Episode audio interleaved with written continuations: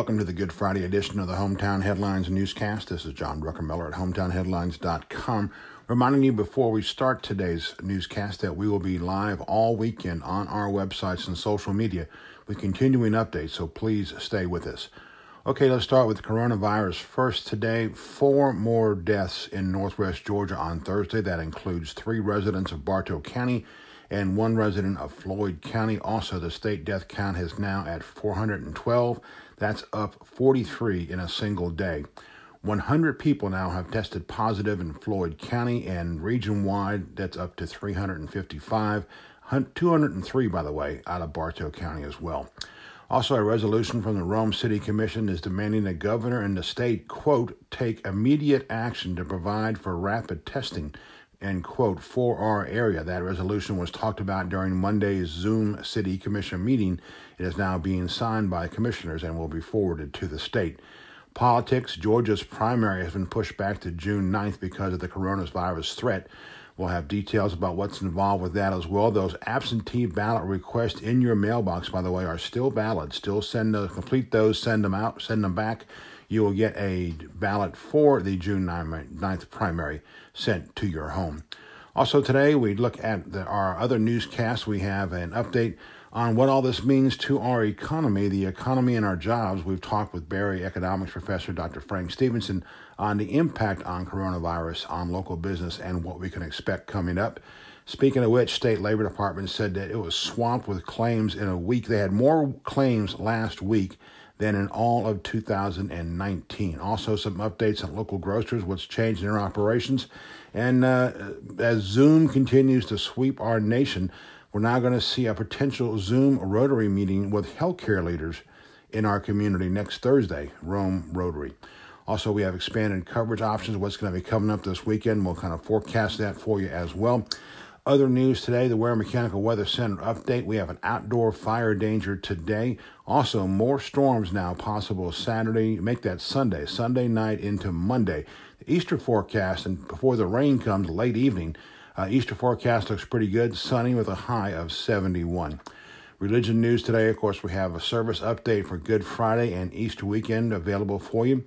In Buzz today, the University System of Georgia is to recommend no tuition increase for the 2021 school year.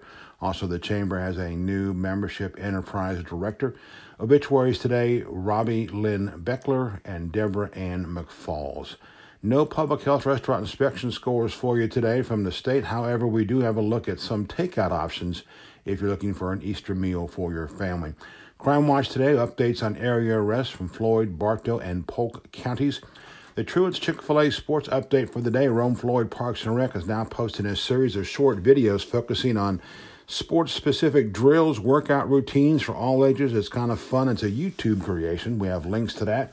Also, the NFL draft is continuing, and we're calling this one Who's Zooming Who, with a nod, by the way, to Aretha Franklin. What's happening? They'll do the draft Zoom like for all the 32 football teams.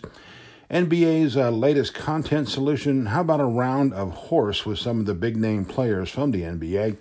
Also, we'll look at what's open, what's closed in our community for activities and sports. And now it's time for a Friday's rant of the day. We're going to call this one Rock the Vote.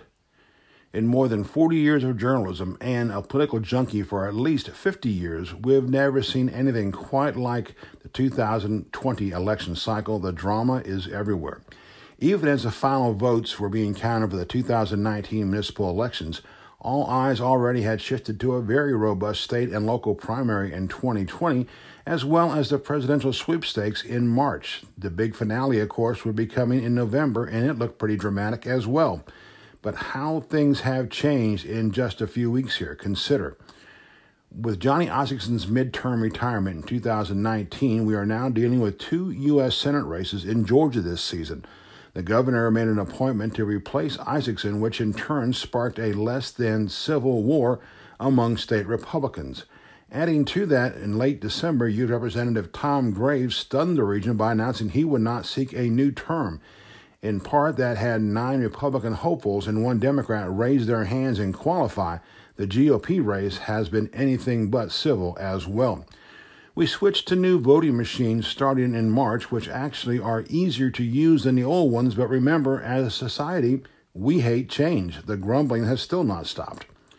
The presidential preference primary was set in March, and that was to occur a few weeks after Super Tuesday. Translation, it was somewhat meaningless as the herd of Democrats had been thinned to single digits by that point. Also, Republicans never let anyone but Trump on the GOP ballot in Georgia to begin with. So much for democracy.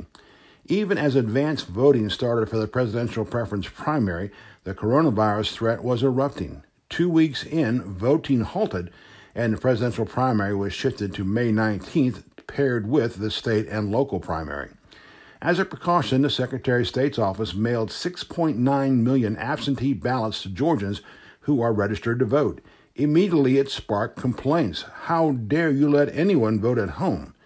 Now, even as voters are returning those absentee requests, which, by the way, will result in ballots being mailed to your homes, there comes another curve.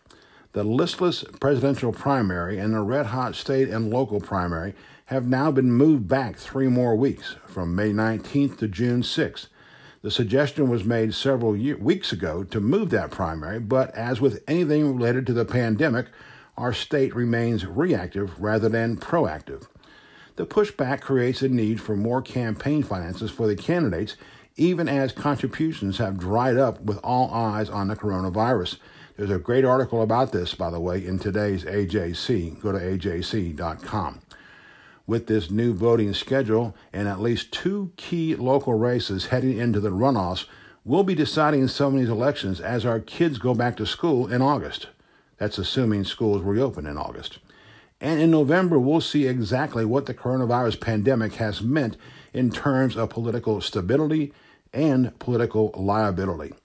In summary, you'd almost think there are people pushing all of this to perhaps confuse voters and, in turn, suppress the vote. Surely that would never happen, right?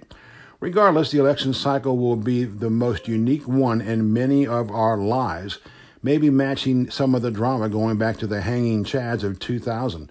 But will this election even have Chads to hang in the first place?